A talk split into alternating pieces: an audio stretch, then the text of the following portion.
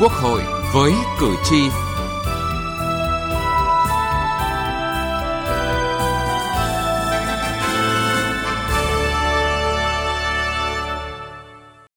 Xin kính chào quý vị và các bạn.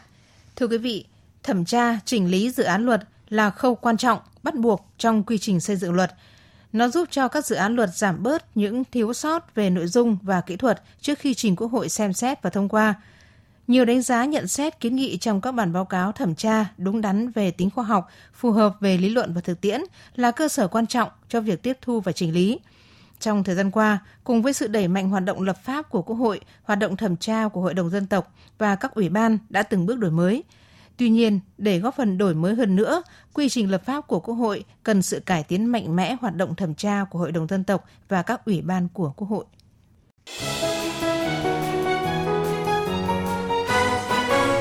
Cử tri lên tiếng.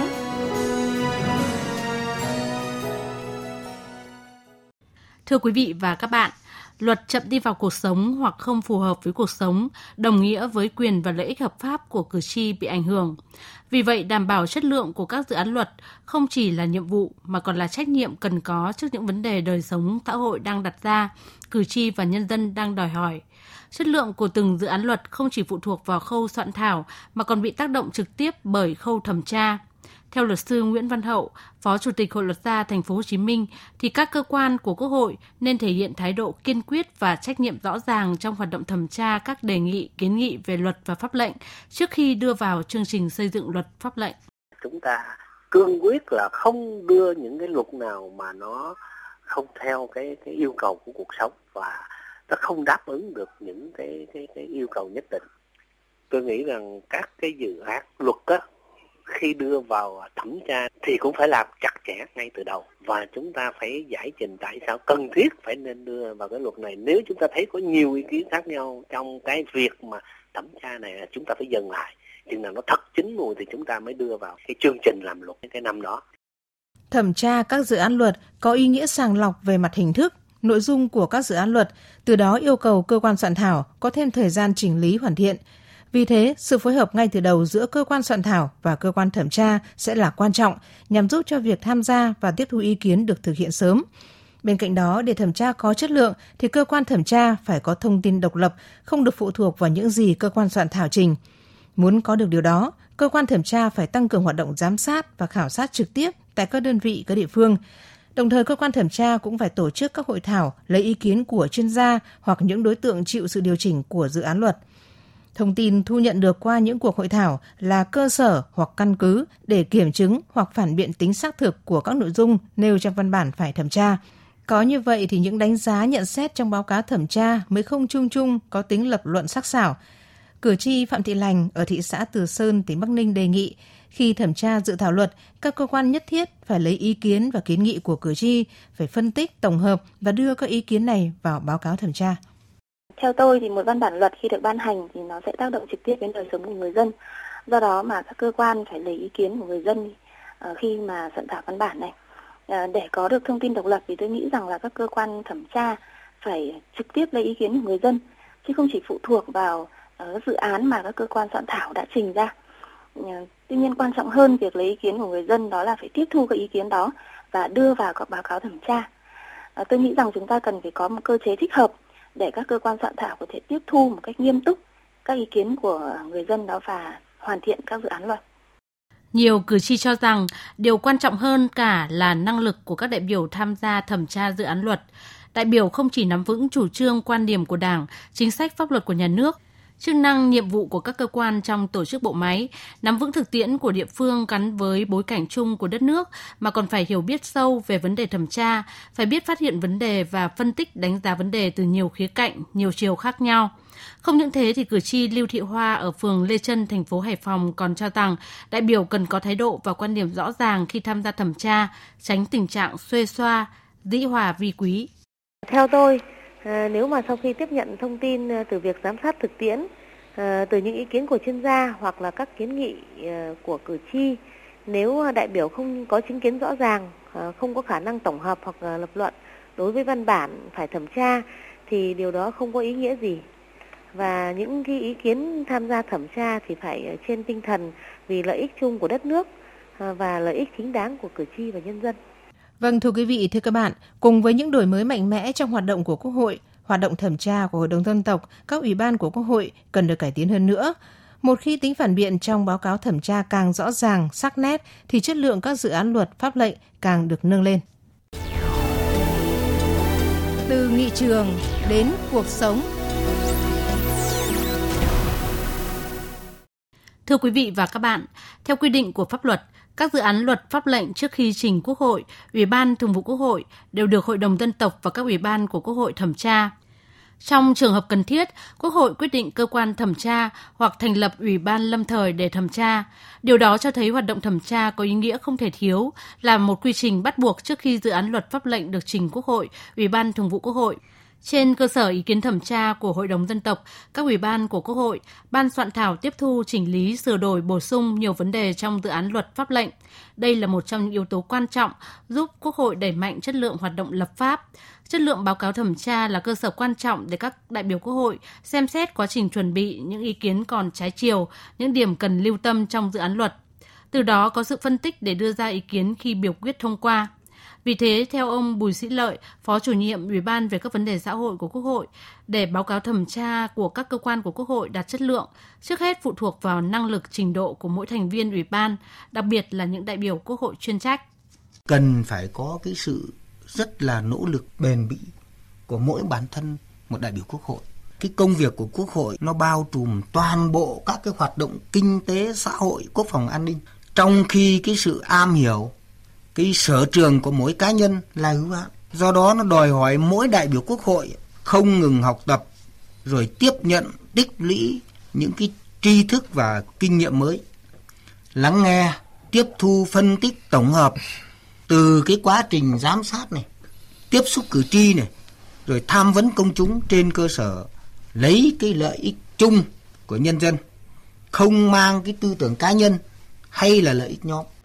Tuy vậy thì theo quy định tại điều 63, Luật ban hành văn bản quy phạm pháp luật năm 2015 thì việc tham gia thẩm tra các dự án luật, pháp lệnh, dự thảo nghị quyết được thực hiện theo sự phân công của Ủy ban Thường vụ Quốc hội. Với quy định này thì một số ý kiến cho rằng nếu không được Ủy ban Thường vụ Quốc hội phân công thì về nguyên tắc Hội đồng dân tộc, các ủy ban của Quốc hội sẽ không có trách nhiệm tham gia thẩm tra cùng cơ quan chủ trì thẩm tra. Điều này có thể làm giảm tính chủ động trong hoạt động của các cơ quan, trong khi mỗi dự án luật dù ít dù nhiều đều có phạm vi điều chỉnh nội dung liên quan đến các lĩnh vực do Hội đồng dân tộc, các ủy ban phụ trách. Đồng thời, Hội đồng dân tộc và các ủy ban cũng có trách nhiệm theo dõi, giám sát việc thực thi luật đối với vấn đề, nội dung thuộc lĩnh vực phụ trách, không hoàn toàn chỉ do cơ quan chủ trì thẩm tra dự án luật thực hiện. Một yêu cầu trong hoạt động thẩm tra các dự án luật đó là tránh tình trạng xoay xoa, dựa dẫm, ỉ lại, dĩ hòa vi quý, trách nhiệm không rõ ràng – vì thế, ngay trong hoạt động thẩm tra, thảo luận và biểu quyết thông qua một dự thảo luật, đòi hỏi bản lĩnh và trách nhiệm của người đại biểu biết đặt lợi ích chung lên trên lợi ích nhóm, lợi ích cá nhân. Tuy nhiên thì chất lượng hoạt động thẩm tra dự thảo luật không chỉ phụ thuộc vào yếu tố đại biểu Quốc hội, nó cần sự đổi mới trong cách thức hoạt động của Quốc hội. Lâu nay, việc thực hiện chức năng lập pháp và chức năng giám sát dường như là hai công việc có tính độc lập, tiến hành riêng rẽ. Nếu có kế hoạch biết kết hợp hoạt động giám sát phục vụ cho hoạt động thẩm tra các dự án luật thì việc thẩm tra dự án luật sẽ có cơ sở thực tiễn phong phú phục vụ cho thẩm tra. Bên cạnh đó, Phó Chủ tịch Quốc hội Phùng Quốc Hiển cho rằng cần quan tâm đến ba yếu tố khác trong quá trình thẩm tra dự thảo luật. Nếu giải quyết được ba vấn đề này, vấn đề thời gian, vấn đề thứ hai là vấn đề nguồn lực, vấn đề thứ ba là vấn đề khả năng, tức là đội ngũ của chúng ta đáp ứng được hay không đáp ứng được trong một bộ tổ chức bộ máy thì chúng ta mới có thể là biến cái, những cái đổi mới này của chúng ta trở thành hiện thực được cơ quan thẩm tra là nên phải áp ngay từ đầu. Cái này cũng phải xem. Và nó phải có cái sự độc lập tương đối với nhau một trong những nguyên nhân gây khó khăn cho việc bảo đảm chất lượng hoạt động thẩm tra hiện nay là gửi dự án luật pháp lệnh đến cho Hội đồng dân tộc và các ủy ban của Quốc hội để thẩm tra quá chậm. Phần lớn các dự án luật pháp lệnh không bảo đảm thời gian gửi trước theo quy định mà đến phiên họp thẩm tra mới gửi cho đại biểu. Vì vậy, việc nghiên cứu để chuẩn bị ý kiến phát biểu tại phiên họp thẩm tra thường rất khó khăn. Chủ nhiệm Ủy ban Đối ngoại Nguyễn Văn Giàu nhấn mạnh, hoạt động thẩm tra dự thảo luật là trách nhiệm của các cơ quan của Quốc hội, nhưng để đạt được chất lượng, chỉ đổi mới và cải tiến lề lối phương thức hoạt động của Quốc hội là chưa đủ. Hội đồng và Ủy ban tiến hành phản biện về chính sách pháp luật ngay từ giai đoạn đầu thì tôi nghĩ đây là hoàn toàn ý tưởng rất là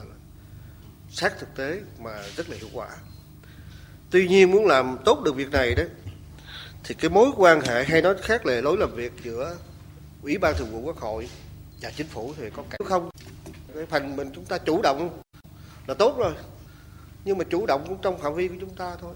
Tôi đề nghị ờ, để cái này nó khả thi thì chúng ta phải có một cái sự đổi mới và trách nhiệm giữa ủy ban thường vụ và chính phủ cách rõ ràng hơn. Thì thực thi và các ủy ban chắc chắn họ sẽ thực thi một cách hiệu quả. Khoản 2, điều 64, luật ban hành văn bản quy phạm pháp luật hiện hành quy định, chậm nhất là 20 ngày trước ngày khai mạc phiên họp của Ủy ban Thường vụ Quốc hội, cơ quan, tổ chức, đại biểu Quốc hội trình dự án phải gửi hồ sơ dự án đến cơ quan chủ trì thẩm tra và các cơ quan khác tham gia thẩm tra. Nhưng trên thực tế thì các cơ quan khác không phải là cơ quan chủ trì thẩm tra, thường ít khi nhận được tài liệu, hồ sơ dự án luật. Thậm chí muốn chủ động tham gia thẩm tra thì các cơ quan này phải đi xin tài liệu. Đại biểu Mai Hồng Hải, đoàn đại biểu Quốc hội thành phố Hải Phòng và nhiều đại biểu khác đề nghị vai trò thẩm tra dự án luật của cơ quan của Quốc hội, đại biểu Quốc hội cần được thực hiện sớm hơn trong quy trình xây dựng luật. Sửa đổi luật lần này cần nghiên cứu quy định hoạt động hoạch định, phân tích chính sách theo hai hướng. Thứ nhất là tách ra thành một quy trình độc lập và Quốc hội tham gia vào việc quyết định thông qua khung chính sách. Thứ hai là giữ như quy định hiện hành nhưng bổ sung vai trò tham gia của Quốc hội, có thể là cơ quan thẩm tra, đại biểu Quốc hội khi chính phủ thông qua chính sách để đề nghị xây dựng luật. Tôi cũng đề nghị cần có quy định để đổi mới và làm sâu sắc hơn việc lấy ý kiến của đối tượng chịu tác động và ý kiến của các chuyên gia, nhà khoa học trong lĩnh vực liên quan. Chất lượng thẩm tra dự thảo luật có ý nghĩa quyết định đến tính khả thi và chất lượng của luật khi được ban hành. Vì thế, hoạt động thẩm tra đòi hỏi trách nhiệm, trí tuệ, bản lĩnh và tính độc lập của các thành viên trong cơ quan của Quốc hội. Đồng thời, nó cũng đòi hỏi những cải tiến đổi mới trong cơ chế, trong lề lối hoạt động của các cơ quan trong hệ thống chính trị để tạo thuận lợi cho các cơ quan của Quốc hội thực quyền và đủ mạnh trong công tác này.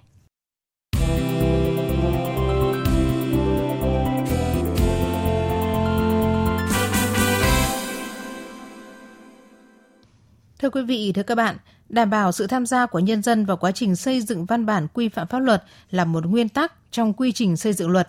Đó là điều kiện bảo đảm tính khả thi của các dự án luật. Thực tế thì việc lấy ý kiến nhân dân trong quá trình xây dựng luật được tiến hành nhưng vẫn hình thức. Ông Hoàng Thế Liên, nguyên Thứ trưởng Bộ Tư pháp đề nghị việc lắng nghe, tiếp thu và giải trình cần được coi trọng hơn.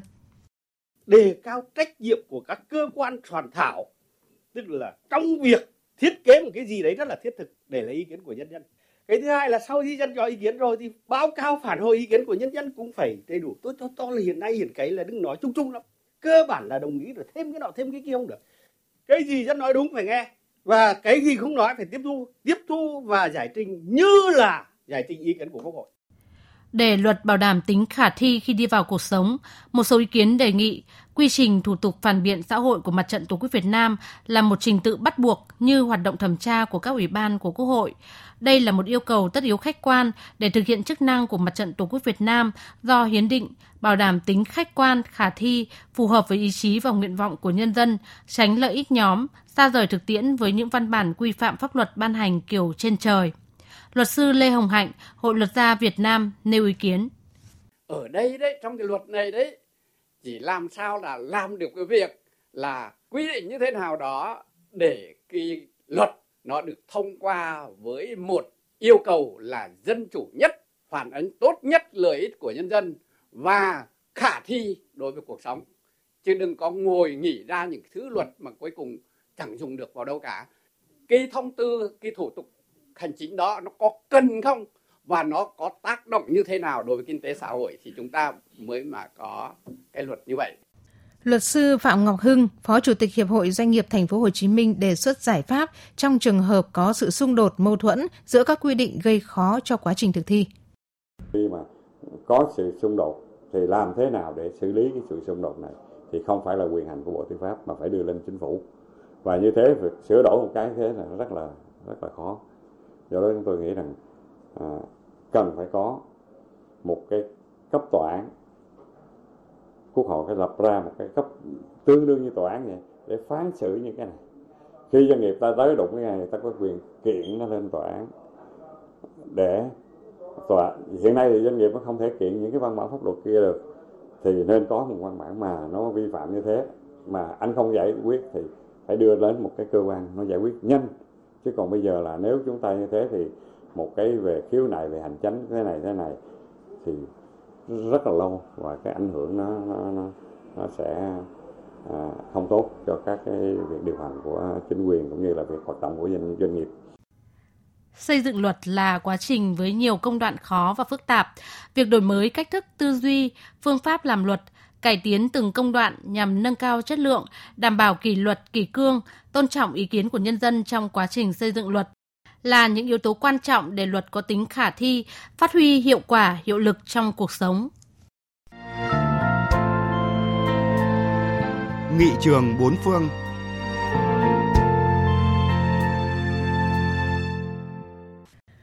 Thưa quý vị, thưa các bạn, ở hầu hết các quốc gia, nhiệm vụ chính của cơ quan lập pháp là thẩm tra, xem xét và thông qua luật.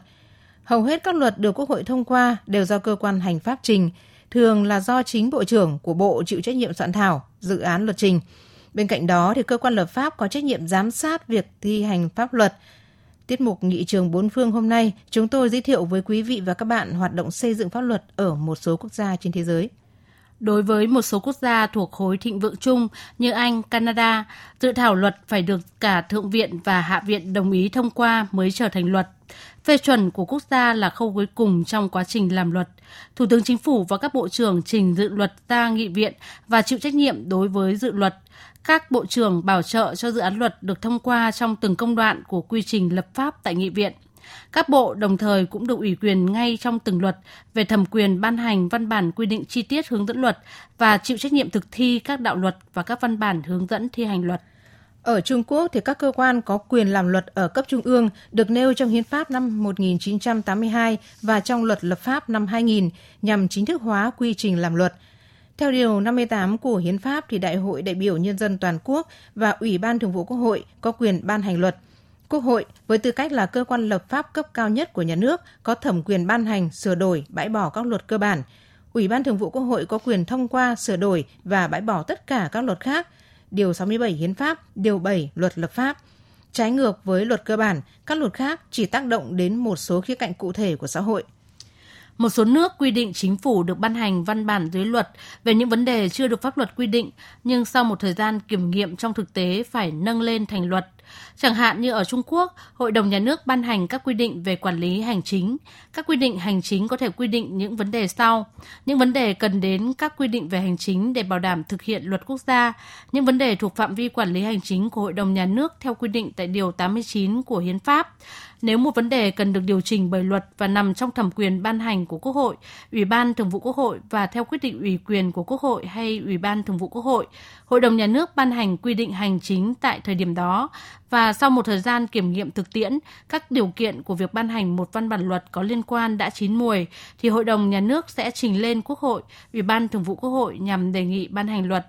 Theo kinh nghiệm của Nhật Bản, trường hợp đặc biệt khi chưa có luật, nghị viện có thể ủy quyền cho chính phủ ban hành nghị định nhằm điều chỉnh, nhưng cần xác định rõ đối tượng và phạm vi ủy quyền. Vâng thưa quý vị, thưa các bạn, những thông tin về hoạt động xây dựng pháp luật ở một số nước cũng đã kết thúc chương trình Quốc hội với cử tri hôm nay. Chương trình do biên tập viên Vân Hồng biên soạn thực hiện. Cảm ơn quý vị và các bạn đã quan tâm theo dõi.